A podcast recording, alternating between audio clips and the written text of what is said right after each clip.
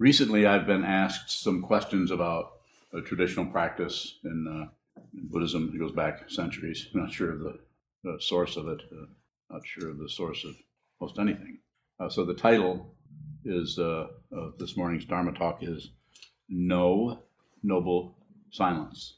A noble silence, in other words, it's uh, sometimes used a little bit different. It's called functional speech. And when I first uh, began practicing with my teacher Chogyam Trungpa Rinpoche in 1973, this is something that I ran into was well, you meditate, and then when you're done meditating, if you're in a retreat situation, then you're you're silent. You don't talk unless you absolutely have to. In a noble silence, you you don't talk at all. Functional speech, you talk like, please pass the salt, that kind of thing. Very functional.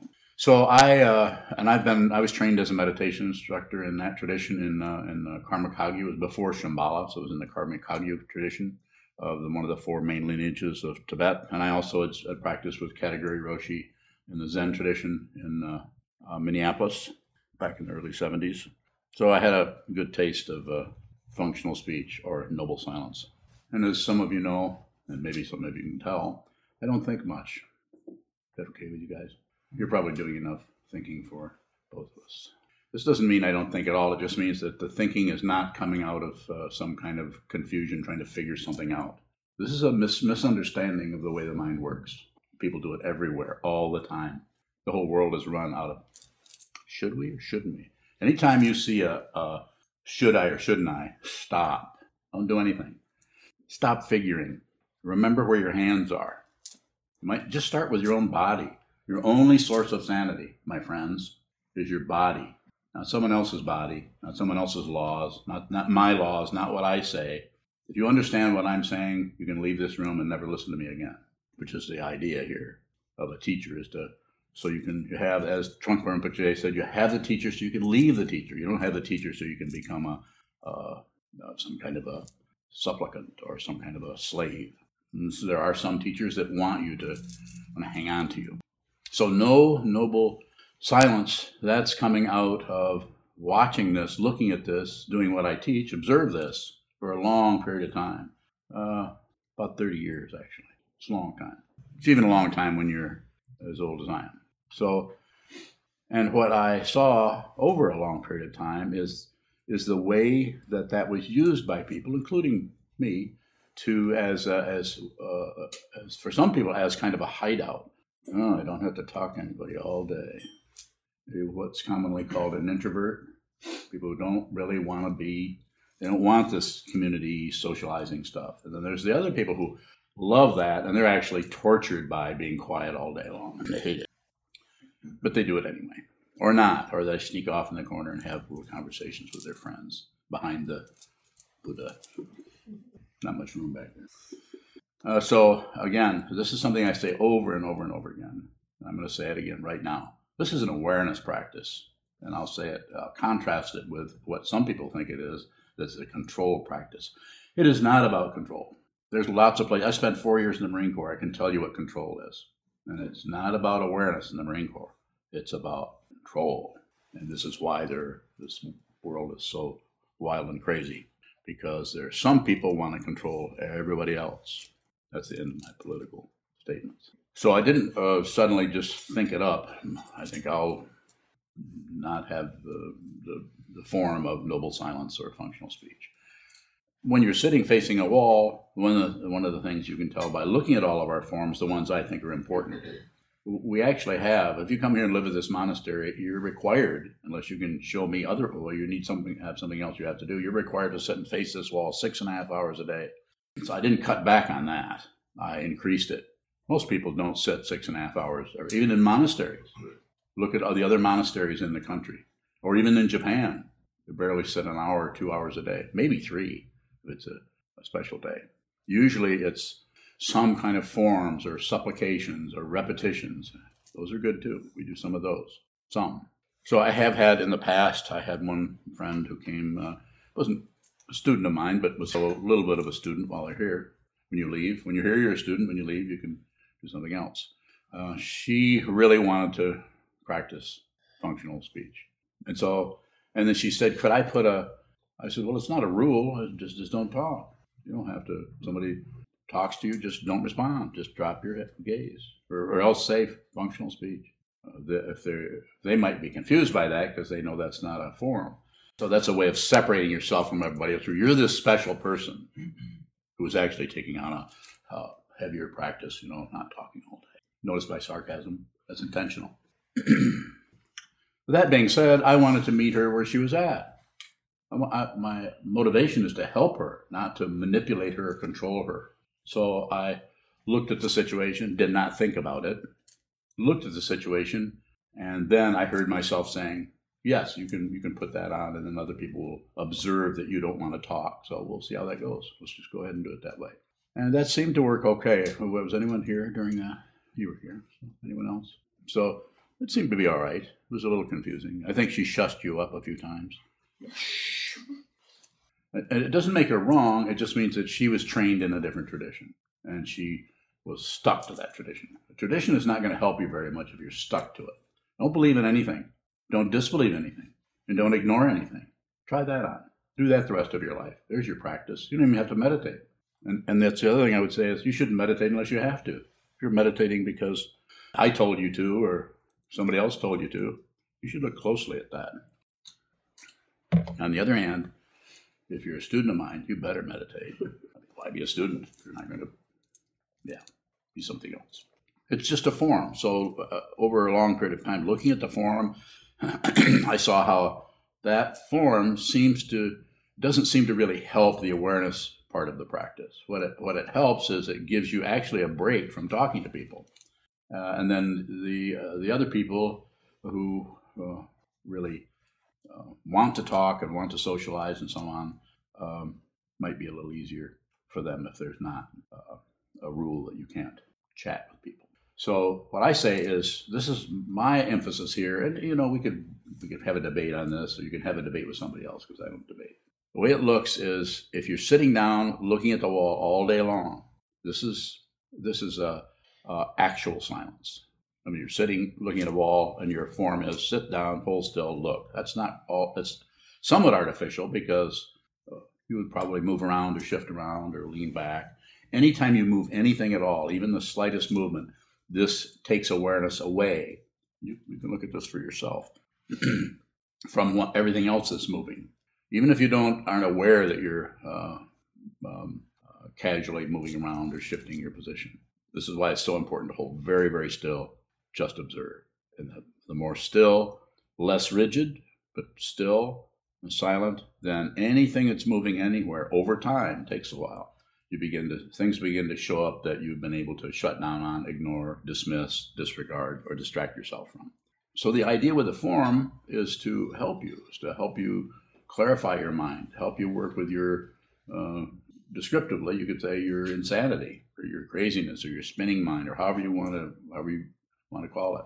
And so the silence part or the stillness part, just like walking meditation on command, you need some kind of timing. So we do have that. You just were here for the morning uh, service, lots of sutras, but not that much, what, 25, 30 minutes in a whole day?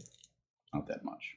So in the traditional practice, uh, Zen, and not so much in uh, Tibetan uh, Buddhism, uh, but uh, Trungpa Rinpoche, when he came over, he kind of adopted the Zen form. But of course, Trungpa Rinpoche is only 33 years old, or 32 years old at the time, and he's only been in the West for seven or eight, ten years. So uh, he had to come up with something. So he borrowed. So this you would, someone would strike the bell, you'd be sit sit for 40 minutes or half an hour, an hour, and then you would get up and walk for 10 minutes a certain way. Uh, the Kinhin style is uh, Shashu Mudra like this, parallel with the floor, like so, or under the, the Rakusu, like so, if you're wearing one and then uh, you step half steps, and you, um, you know, one way that it's done is you you synchronize that with your out breath. When you step down, you breathe out, and then you watch your breathing, and then you step with uh, uh, synchronicity with the out breath, out breath, out breath. And this uh, it feels pretty good to do that. It's an interesting practice. I'm not saying you shouldn't do it, but the way it looks, you need to do that when you need to do it, not when some arbitrary person sitting in front hits a bell, time to sit after exactly 40 minutes or exactly an hour. The one thing Trungpa Rinpoche did do is uh, he saw that the that 40 minute period or the half hour period, the 45 minute period or the 50 minute period that was used in the Zen, not a uh, Soto Zen, Rinzai Zen, and other forms of sitting meditation. He changed that, he modified it. So if you went to what he uh, called a dathun or an all day med- or all uh, month month long meditation, you'd run into a situation where you'd be sitting 10 hours a day and uh, thereabouts, and you would come in and you would the bell would ring. They'd do a, a, some morning chants and uh, English translation of Tibetan chants. You do those, and then you would sit for maybe 20 minutes. The bell would ring. Time to walk. You get then uh, later. Then you'd sit for 38 minutes, and the bell would ring again. And then the next time it would be an hour and a half. And one day we get get warned about it. Somebody would say, you know, in the third week there's a five-hour set. So, so everybody's I didn't sit. I went to the bathroom in the middle of that. Not in the meditation hall. I went in an outhouse where Allen Ginsberg had written a poem. So this whole idea of, of when to do this, when not to do this, functional speech, no functional speech, I, I would leave it up to you, uh, each individual, just like walking meditation, even though we do a scheduled walking meditation, I think uh, just during retreat, just during uh, the all day, once a month. And then during uh, session, we have about four days of pretty classically structured Zen. Um, so uh, I'm not particularly analyzing it and taking it apart. I'm just looking at it over a long period of time. What what's going to really help? What's helped me? Uh, being a meditation instructor since 1978, I've watched what seems to be helping other people. Talked to lots of people uh, way before I um, started uh, practicing in this way.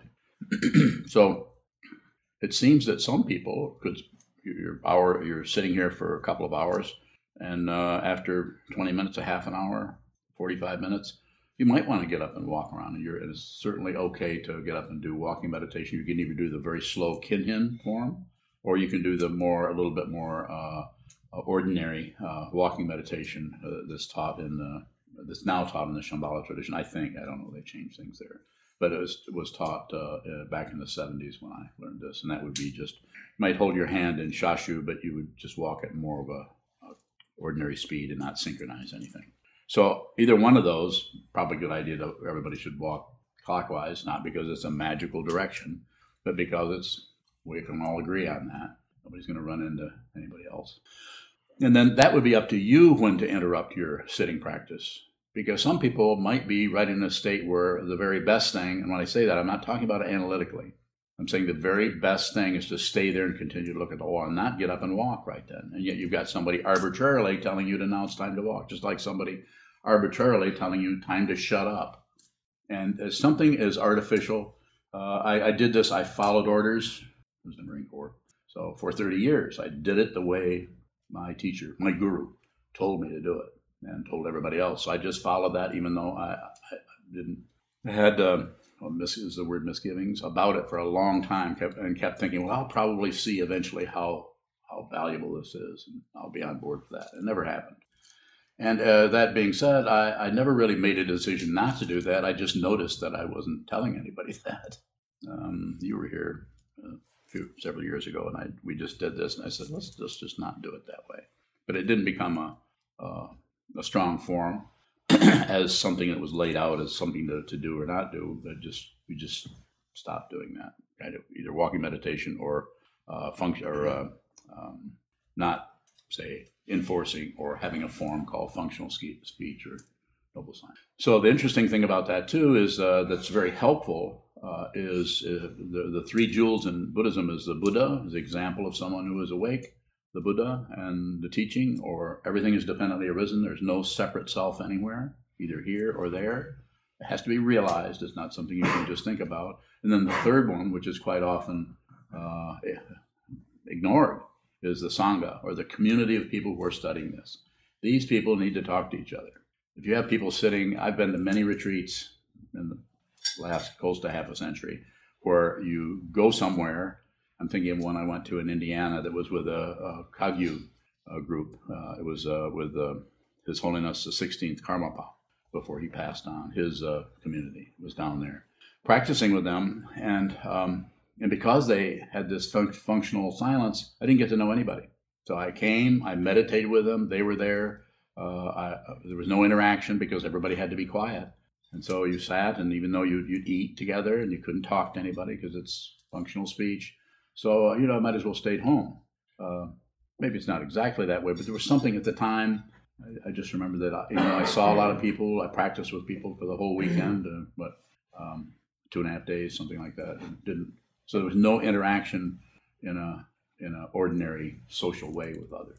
Sometimes the last day of the retreat, the one uh, uh, Unyo and I went to several years ago, went to Detroit, uh, the Detroit Zen Center, and uh, and they're kind of tight over there about things like that. So you can get to really talk to people. It was a five days, you know, five days, um, and pretty pretty strict, pretty classically uh, along the lines of Rinzai. Was it was a koan practice. So you're you're given a this uh, dumb logical question, illogical question, and you're trying to supposed to try to make sense out of it. You've all heard of koans, probably. Yeah. So your life is your koan. You don't need to have something extra in there. That's how it looks to me. It's not right. It's not correct. If You think it's some uh, some, some other way, then do it some other way. Um, and so that's another uh, situation where we could, didn't really get to know people there. I think you you and I uh, talked maybe three or four times. Said something like, "How are you doing? Okay. How are you doing?" Was it. I was even uh, in the work period. I was even uh, building a wall, a stud wall in the community area there, and uh, I was talking a little bit with this young fellow who was helping me, and I was telling him what to do and, and how to do that. And uh, they actually came and told me to not. I mean, here I am in a work period. I can't talk with a guy, and I'm there. I mean, I would, if I were to just say, "Hand me those nails," is this the correct hammer? So, mocking it a little bit. Um, but I would have been would have been good to be able to, to visit with that person a little bit, even in the work period. I could it wouldn't have want me doing. So, what is this about? Control. And what is control about? Power. And what is power about? You get you get to be under somebody else's thumb. It's happening all over the place. Don't do it. Don't believe anything I say. You don't have to ignore it. Don't believe it. I'm not. I, I don't need any followers. I don't even need students, and they don't need me for very long. If they're really if they're really students, you don't need the teacher very long because eventually, uh, you, the mind, as it said in the classical tradition, the mind of the teacher and the mind of the student merge. I was going to just say tell one more anecdote, which I think is quite good. It has has a little bit to do with this, and you can apply it in your own mind as you as you hear it. But I'm in uh, it's mid 70s sometime. I'm in Chicago. I'm at the Dharma Dhatu then. Uh, it's on the second floor, uh, looking down onto State Street, and uh, Trungpa Rinpoche was there doing doing an intensive training seminar, which he would come from Boulder every now and then and do those. I would always go down. Some of you have heard this story. And I'm standing there looking out the window, and a, um, a fellow uh, Sangha member there, member of the community, I'll, I'll say, won't say his last name, but his first name is Roger, and he had uh, those of uh, those who who were down there, which I doubt any of those people are watching this, but uh, he was he had a uh, I think he had a PhD in philosophy. He was a very very intelligent fellow. Uh, pretty hard to get a PhD in philosophy without. When you say that, would you say you would? You don't know. So I'm here, and there's a little bit of space between us, not much, but a little bit. Roger's over here, and we're kind of looking down. A few little random comments, not functional speech, but uh, just a little bit of talking, and then who shows up between us but uh, uh, Trungpa, and he's standing there, and he's he's also looking down at the traffic, and I'm I'm petrified because I, I know that he can probably read my mind. he can see how completely insane I am and how I don't even deserve to be a student of his, and I shouldn't even be meditating. I should go back and wait a few more lifetimes before I, you know, as a, um, a potato farmer in uh, Belgium or something.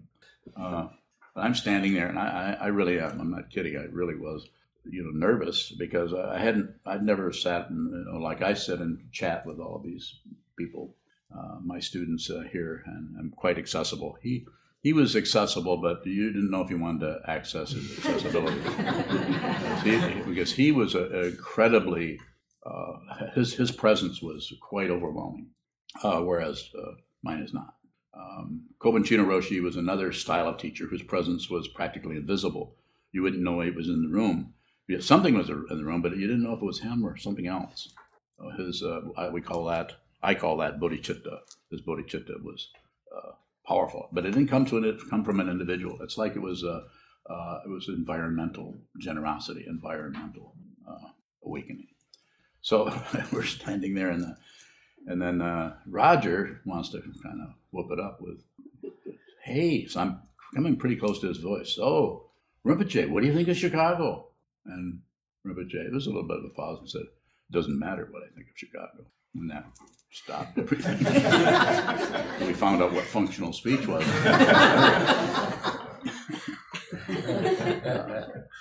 and so using that, that's that's how that could work. That would be a way for that to work so that so that it comes out of awareness and out of the environment, out of the it's situational rather than you apply something and make sure every, no one can talk because three people uh, it might be much better for them to interact with others. And then two people maybe they should be more quiet but it's their path. And so the sooner you can help your as a teacher the way i feel the sooner you can help somebody walk their path. Everyone's path is different. That's the amazing thing about the buddha dharma. If it's if it's understood there are people who teach buddha dharma that's not actually what the buddha taught. And i'm not going to list them or correct them or do anything because i also would take it even further to say i don't know what kind of help they are giving to others probably something that i can't do questions joseph What is authority? uh, that's something that you think exists until you look really closely and you find out there is no such thing. Everything is concocted. Anything, anytime there's a, a polar, some kind of authority uh, going on, this is just uh, intense relative truth. But ultimately, there is no such authority. If you discover that, then nobody can tell you what to do, and you won't tell anybody what to do. And you'll be complete. Uh, it's called, uh, I'm calling it right now, environmental respect. It's just environmental. You, you're not no respect for someone. You're just very respectful of everything. You don't meddle with anything, and especially don't enter into anything unless you're invited. If someone is obviously, or maybe not so obviously, if someone is on the verge of killing themselves, you might want to step in their way and say, "Let's think this over for a while." And they might say, "Mind your own business," and you probably should. Be very, very careful about your ideas about somebody. You you cannot see the big picture. That's why they call it the big picture. You can't see it. You can see little picture. You can see that. We can see this room. You don't know what's happening out in the parking lot right now. Somebody could be giving away uh, gold bullion. They're not. So just in case your imagination is getting carried away with you. I would Uh, know. Huh? You would I know. know. Yeah. Well, aren't you a Capricorn? No, I just love gold. Oh. Boy, But I am a Capricorn. Yeah, I knew. well, if we see you leave, we're coming after you with, with our empty carpet bags. So, so yes, When you first started talking about noble silence, you said that some people like really like it and like to hide behind it, but there's others that really detest Yeah. noble silence. And I was wondering if if it's equally if it equally lacks value for both, or if it would be helpful for some to do. I think I think the important thing about it is that you could do that, but you don't have to institute some kind of forum where noble silence, you know, where nobody can talk to you. It would be better to just work on that yourself. Just say for this retreat, I'm going to keep my my extra speech to a minimum, and that would be something for someone who eh, eh, the classical term is an extrovert, someone who does that. But it's up to them to do that. We provide, I provide, you provide a strong forum for people to train their mind. We come in here. This is not a belief system. We don't. I don't believe in this. If I believed in this, it would not be Buddhism. It might be something else, but it would be Buddhism.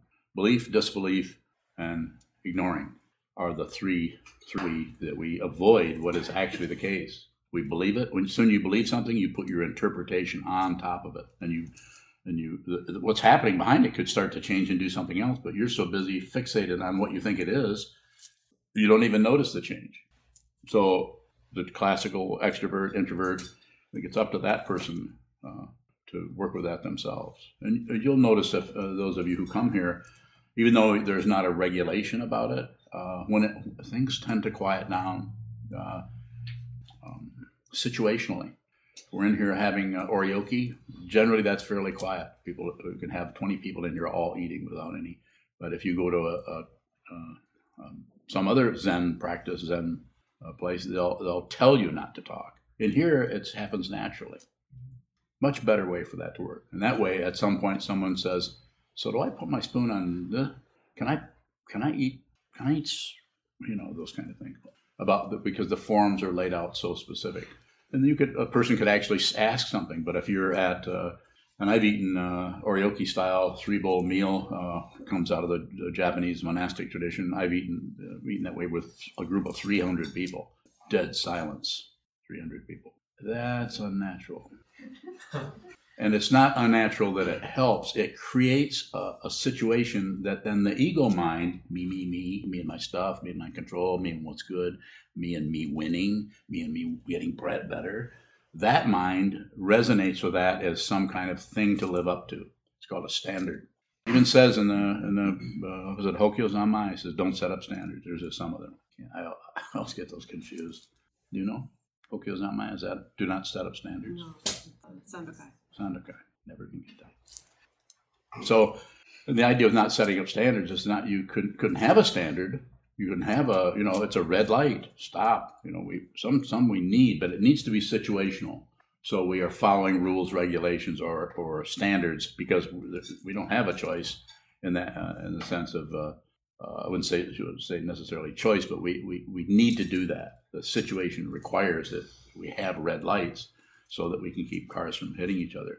Although the roundabout works pretty good. yes. What's the difference between the the not naturalness of the 300 people eating together, like you were talking about, and the the bit of artificialness when we sit and face the wall? Uh, because in the, what you're doing there, eating you're with a lot of people, it's a social situation. People eat, eat together. When you sit and face a wall, you, you know, you not that you can't eat by yourself too, but it's a. This is a. You need to have a little bit of it. That's what Buddhism is called uh, uh, the middle way. Not too tight, not too loose. Sometimes it just gets too tight because because of the control factor. But if you just sit down, hold still, and face the wall, it's quite natural. It might be, excuse me, unnatural to to not you know shift around a little bit, but that's the training of the discipline part. So a little bit of that, uh, as has been said, goes a long way because if you sit like this for a half an hour, you're going to be very clear on how crazy you are because you want to get up. And anyone who can sit like this and uh, doesn't want to get up and is enjoy them, enjoying themselves, they should come and talk to me. I want to know how they do that. you can actually make this into a God realm of, of like a spiritual materialism kind of a, a state of mind that is serene and blissed out and has rainbows and sparkly, nice. It's almost like somebody's angels are kissing you. Okay, enough mocking. Go ahead. Choo choo. You used the word arbitrary both times. I'm wondering what you mean by that. Arbitrary comes from the word arbor. Uh, what was it in reference to? I think specifically you were talking about walking meditation. Mhm. You said maybe you need to sit more instead of coming arbitrarily, ring a bell. Arbitrarily means that uh, it's arbitrary. I mean, it's a timed thing. So it's so the uh, they, he, she, they are striking the bell at a certain given time on the, the list, like we do on uh, the, the all day. There's a certain time, I think, in the afternoon where we do walking meditation once a month. Uh, but it's uh, from the point of view of the of the person who's sitting. Um, it's it's kind of arbitrary. It's not it's not tuned into to their actual practice. So it might even be somewhat interfering with that on some level. So it's like obeying something. Yes, go ahead. I guess I'm curious if there's an opposite to, like an opposite concept to arbitrary. What does arbitrary mean? You're asking about its opposite. Yeah. I just used a word, but that, I don't claim any knowledge of the definition. So arbitrary means there's no, there doesn't seem to be any. It seems to be just uh, we're just hitting it. So hitting the, the, the striker on the on the bell, and it's uh, even though there's a timing for it, it's it's somewhat arbitrary as far as the state of mind. So there's no there's no working with the state of mind. It just interferes with the state of mind as something. Life is doing that enough already. And so I would say when you're training your mind, you need to the way it looks here. And this is from doing it for a long, long time. It's not. I didn't read a book on this. It's from doing talking to people about it, sangha, and looking at my own mind, uh, how I what happens with me when I sit for long periods of time. And so that's how that where that's coming from. I, I can see where there are times when one needs to sit for eight minutes and get up and leave, and actually deal or work with the the the commentary that comes out of our subconscious gossip about ourselves and who we are, so that we can see the way that part of the mind in this uh, Yogacara tradition called the subconsciousness, how that keeps ta trying to an- analyze and judge. Need to see that judgment and seeing that judgment in your own dynamic, not just the dynamic of the someone striking the bell. Life is doing that to us enough as it is. You already have to. You already have really strong forms using the bell. You have to be here on time. Uh, and if you're not, you're not. But so you relate to how, what, what happens in your mind when when you don't come when the Hanan bell is struck out in the entryway. Yes. What is the difference between, let's say you're sitting, you get eight minutes in, and you have a thought that you need to get up, or there's awareness that you need to get up? What's the difference? And that was it's uh, the awareness will not have a won't have an agenda unless it's an, unless the agenda comes with it. Like oh, I forgot to turn off the coffee pot, or, or I forgot to turn on the coffee pot. So then, then it's it's situational. But uh, uh, it's not that it's not situational when you're sitting and you just feel so antsy you need to get up. But you may need to go through that and not have it interrupted uh, by uh, um, an extra form. The, the, the form of timing the sitting practice for certain lengths of time and telling you when to do walking meditation, when to do sitting meditation, um, I feel, I don't think, but I feel interrupts the natural. Uh, I don't know if you'd say progression, but the natural state. Some people sit down and and can just sit there for four hours. We do have uh, have something that I call block sitting, where uh, especially it started by talking with about in, to inmates about it, but now I see as we go along, I see it's very good, especially people who don't live in the monastery, who don't have the opportunity to sit for extended periods. I say pick out a time every couple of weeks and sit for four hours sit there and don't move, or endeavor to sit, strike a bell, strike a water glass, sit down hold still, don't move. So the attitude of not moving for four hours is, is there, but then we move anyway. And that's what the mind is doing around that, is what I feel needs to be seen. Because that's a there's a direct connection to the self-centeredness that's very hard to locate if you're looking for it. But it shows up. It's, it's you get that display of I can't do this anymore, or I, I think I need to stretch my legs, or you know all of those things start happening but they are in the container that was recommended by me and, and accepted or agreed upon by the meditator to, to do the best they can to stay in that four hour it's not a mistake if they sit for two hours or three hours or or 15 minutes or if they sit over that time there's no right or wrong to it it's always about awareness and so that form is just like the form of coming in here and sitting for two and a half hours in the afternoon every afternoon or two hours in the morning two hours at night it's just a form. You, you, you, might be sick, so maybe you can't come. So that, that's more of a that to me that more uh, makes what we're doing, even though sitting six and a half hours a day is pretty extraordinary. It makes it more ordinary because you still get to just be yourself, work with the forms as you are, and so and this would help you that when you leave here, I feel when you leave here, which is it's a place you can leave, go somewhere else, but you can't. You have to stay here. No, anybody can leave. It's not a prison. But when you leave, then then that kind of then you're not missing those forms so much because the forms were just strong enough to give you a good container, but not so tr- so strong to make you feel like you needed some kind of authority over you. So you're by having this person as an apparent authority, uh, I'm also understand what this is in such a way that uh, uh, you need to be weaned off of this authority, but at your own speed. So that's kind of how that works. Does that make any sense to you? Question? We can do one more question. You have a question? Yeah. You look questionable. was, was it a real Ginsberg poem, like physically written by Ginsberg? Yeah. I knew him. I knew him, so I met him. He, he looked at some of my poetry and said, this sucks.